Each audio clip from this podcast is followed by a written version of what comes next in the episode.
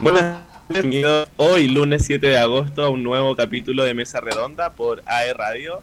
Eh, mi nombre es Cristian Carrillo y hoy estoy sin Nilsson, eh, así que esperamos poder tenerlo el próximo capítulo, pero también estamos con el equipo aquí, está Gode, por supuesto, los controles, y Dania, nuestra productora, siempre apañando tras las cámaras. Eh, quiero decirles que hoy se viene un tremendo capítulo.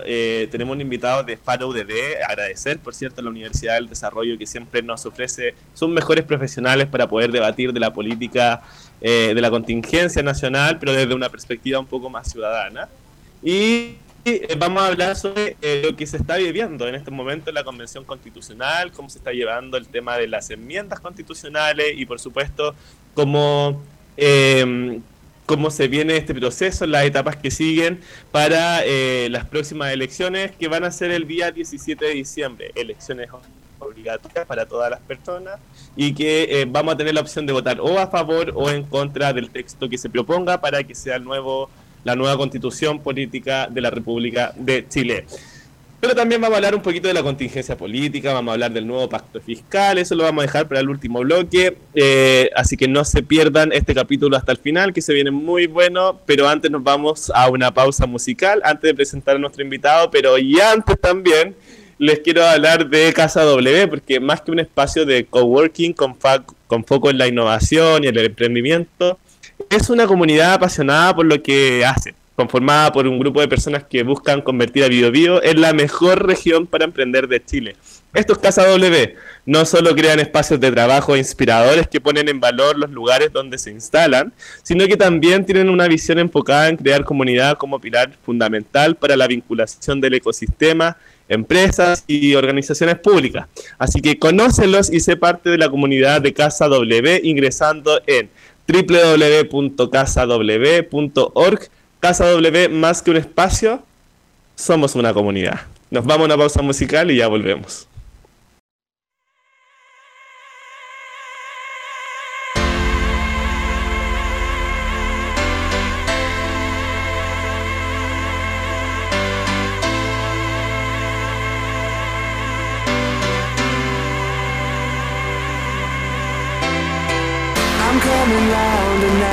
vision is so clear. I could change my state of mind, then I would disappear. The love I get from you is something I can't chance. And I could let you slip away without a second glance. Why can't I realize? I'm fighting for my life.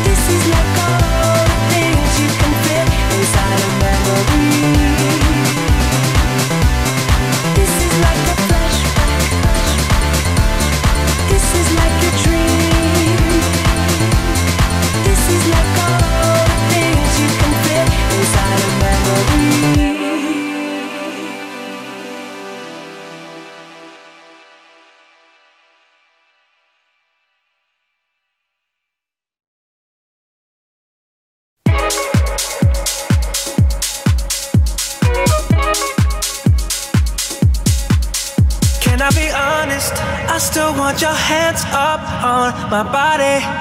You still make my heart beat fast. Ferrari with me in the wave, but in the morning.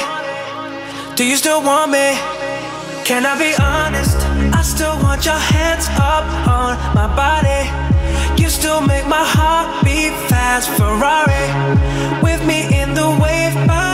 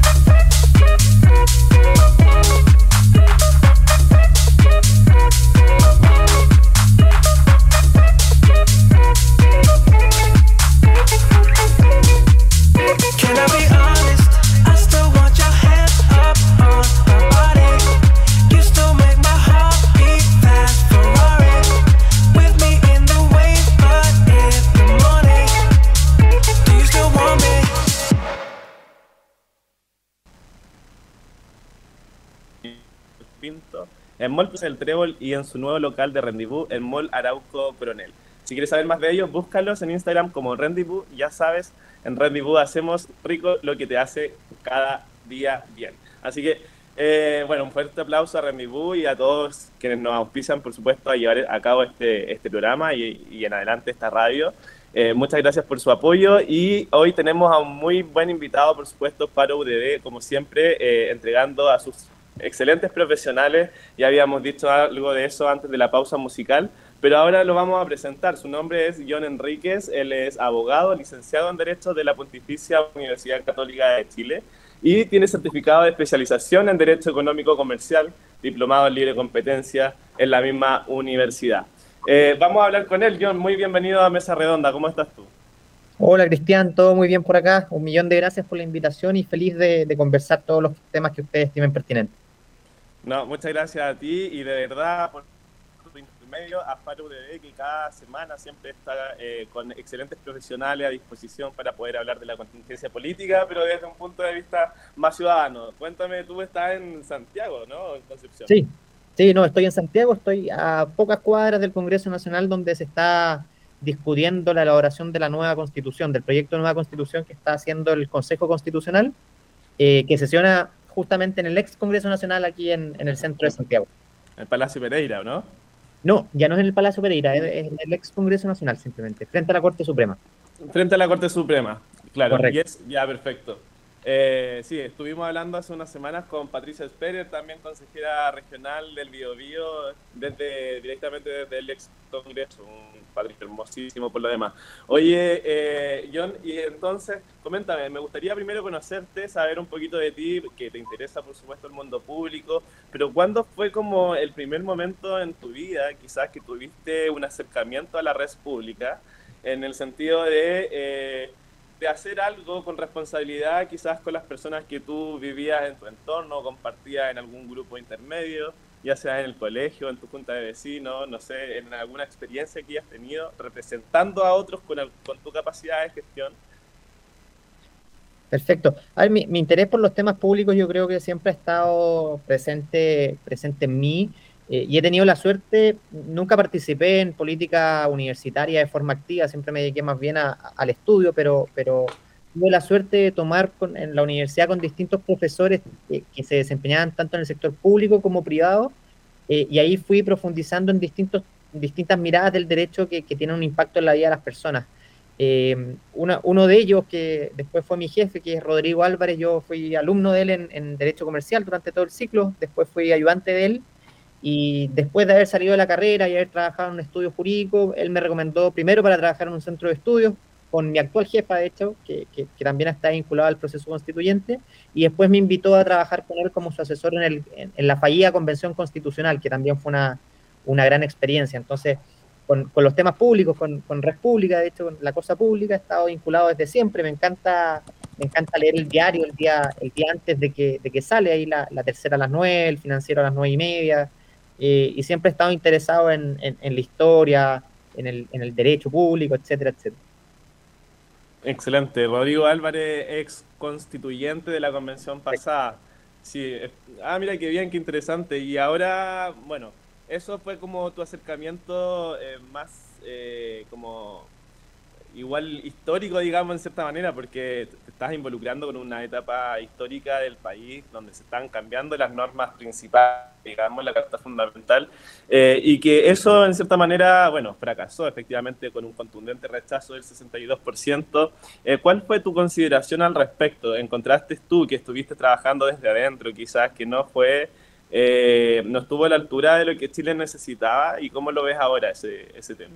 Sí, a ver, yo había estado antes de la Convención Constitucional trabajando casi tres años eh, como asesor parlamentario desde un centro de estudios.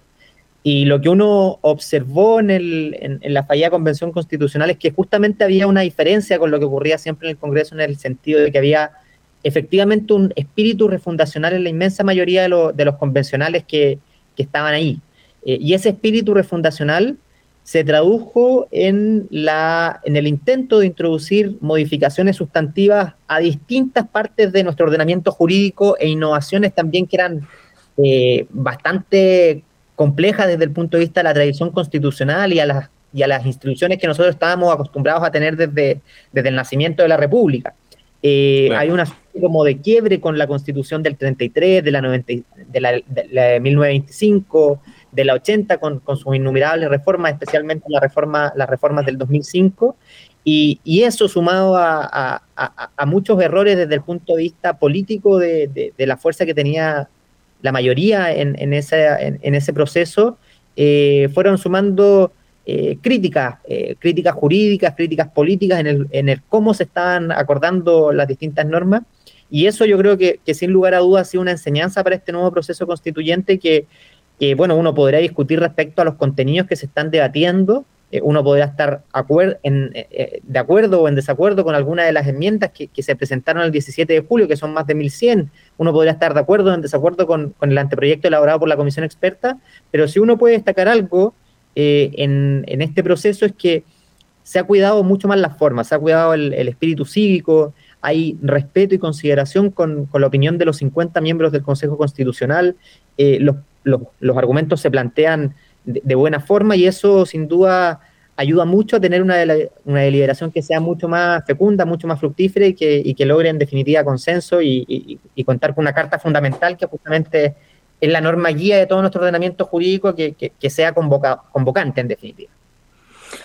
Vamos a llegar a eso de, vamos a hablar sobre las discusiones de las enmiendas, sobre lo que se viene esta semana, pero antes quería preguntarte algo más personal. Hablaste de que estudiaste en un, en un centro de estudios. Eh, ¿Se puede comentar cuál o no? Sí, claro. Trabajé en Libertad y Desarrollo. Mi jefa ahí ah, fue, Natalia González y también Pilar Asbun y ahí tuve la suerte de, ayudar en parte a la tramitación de muchas reformas legales que fueron muy, muy, muy importantes para el país durante esos tres años. Eh, yo en particular seguía la Comisión de Hacienda eh, y materias relacionadas a los temas que son de mi expertise, que son temas de derecho económico, libre competencia, compliance, gobiernos corporativos, algo de regulación de mercado de capitales, algo de, regulación tributaria también. Entonces fue una, una gran escuela para ver eh, cómo, se, cómo se formulaban las leyes, y porque a mí me había tocado siempre aplicar esas leyes, pero, pero ver cómo, se, cómo, cómo el legislador en definitiva iba adoptando acuerdos era una gran experiencia que me sirvió mucho para los trabajos posteriores, sin duda. Oye, es que te, pregunto y un, un, saludo a alguien nos escucha de Libertad y Desarrollo. Nos, nos han acompañado varios chicos de Libertad y Desarrollo en, este programa también. Por supuesto, se pueden ver en, los canales de Spotify o Apple Podcasts si alguno de los auditores lo quiere revivir.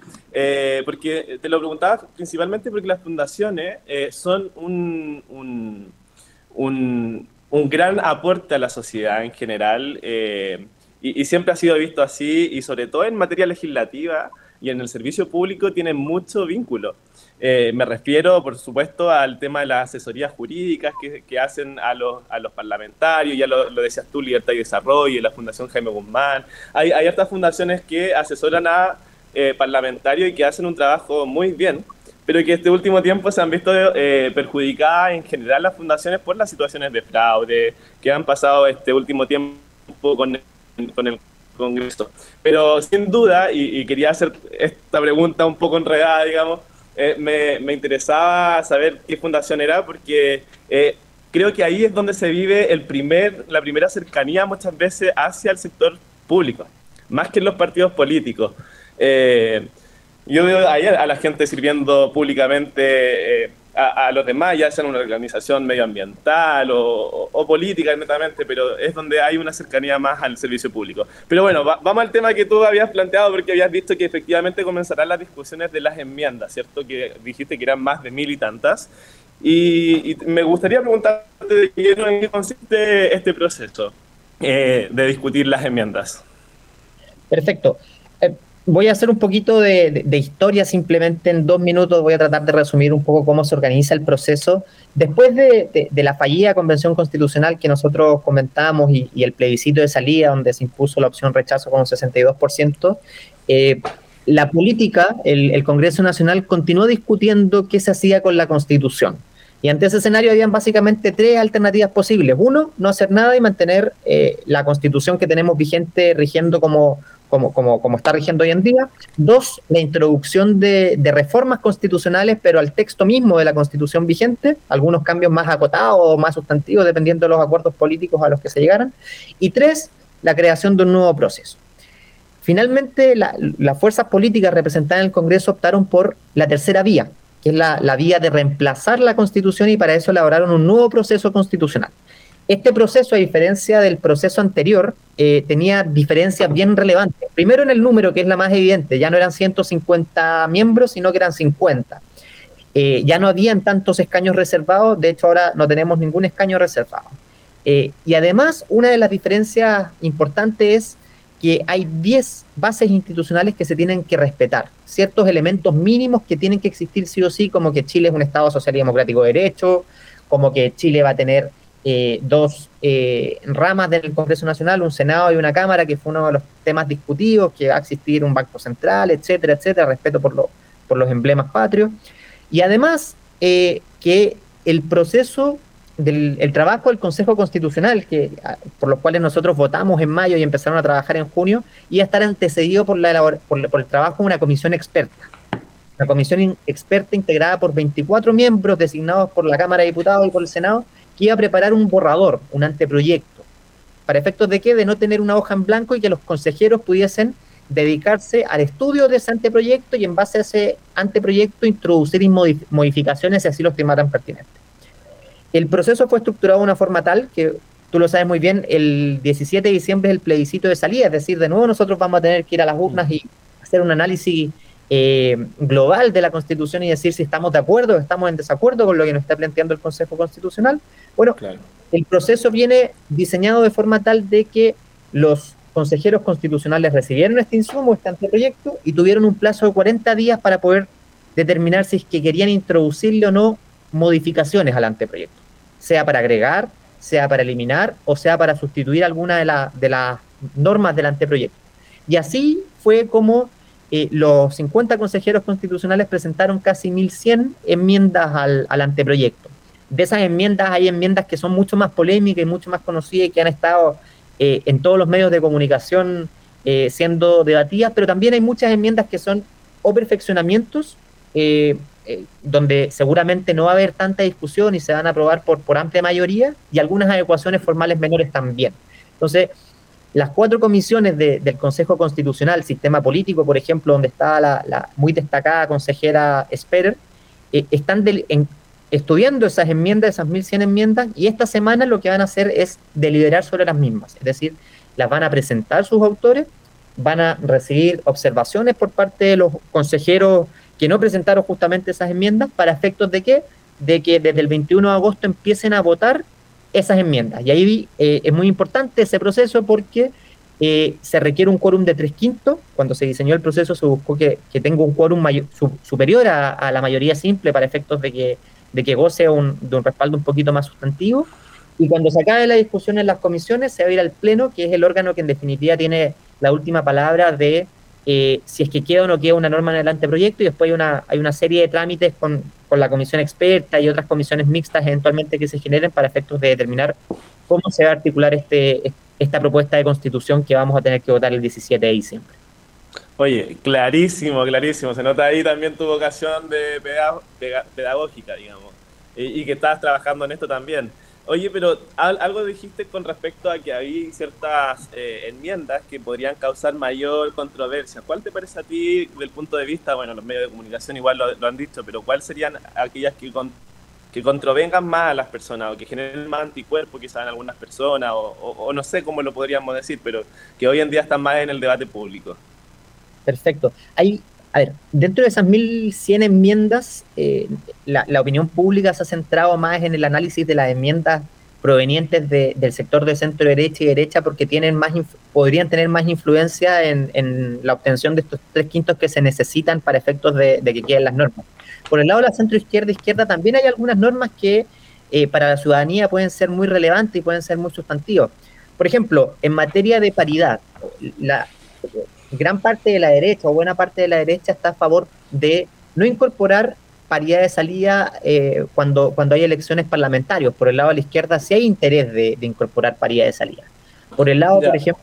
O sea, para aclarar, que, haya como paridad en la cantidad, hay cinco candidatos hombres, hay cinco candidatas mujeres, pero si salieron más mujeres, eh, van a valer los votos, digamos, que sacaron en mayoría, no se, no se igualaría al otro lado el acuerdo al que llegó la, comisión experta fue establecer una disposición transitoria, que en, los resultados de las elecciones parlamentarias ningún género podía superar el 60%, es decir, tenía que haber un 60% máximo un 60% de hombres o máximo un 60% de mujeres y ahí se iban a introducir algunas variables para efectos de garantizar esa paridad de salida con ese porcentaje no más de 60%. Eh, pero hay que hacer la distinción entre paridad de entrada y paridad de salida. La paridad de entrada es, por ejemplo, cuando le pongan en la papeleta ocho candidatos y que sea un hombre, una mujer, un hombre, una mujer, un hombre, una mujer. Pues la paridad de salida es un poco más difícil, es un poco más compleja porque distorsiona un poco eh, eventualmente la soberanía de las personas, el, voto de las personas, el poder de voto de las personas. Exacto. Lo que ocurre es que a veces hay personas que obtienen un porcentaje de votación chiquitito, eh, que por la regla de paridad o por otras reglas que puedan distorsionar el sistema, terminan siendo electas en vez de personas que obtuvieron una votación mayor. Entonces, ahí hay una diferencia de fondo. ¿Por, qué? No es por, por, un tema de que la derecha se oponga a la participación de las mujeres en el Congreso, sino porque se genera una distorsión en el voto. Oye, es que yo acá me mojo, me mojo, no sé, no sé cómo decirlo, pero, pero no, eh, me parece espectacular esta idea, porque siempre he alegado lo contrario, digamos. O sea, me parece bien que en la papeleta haya misma cantidad de hombres y mujeres a disposición de los votantes, pero una vez que ya se, se vota por quienes tienen mayoría, por supuesto que hay que ir hacia la mayoría, aunque eso vaya en desmedro de una igualdad paritaria, digamos. Eh, igual las mujeres o los hombres estarían representados. Ya la gente es la que decide, me parece que no hay mejor sufragio que el que la persona elija cada una a sí misma, eh, que un voto sea igual para todos. Oye, eh, Perdona, a propósito de sistema, de sistema político, sistema electoral, hay otras normas también que son bien, bien relevantes. Por ejemplo, en el lado de la izquierda quieren presentar, por ejemplo, que el voto sea voluntario desde los 16 años. Entre 16 y 18 años uno puede participar. Vamos a ir a eso, vamos a ir a eso. Si te quiero preguntar de más normas que podrían causar mayor controversia, porque a la gente le gusta saber de esto, pero tenemos que ir a una pequeña pausa musical. Así que no se despeguen de la de la de www.adradio.cl y ya volvemos con Enrique hablando sobre política desde un punto de vista ciudadano.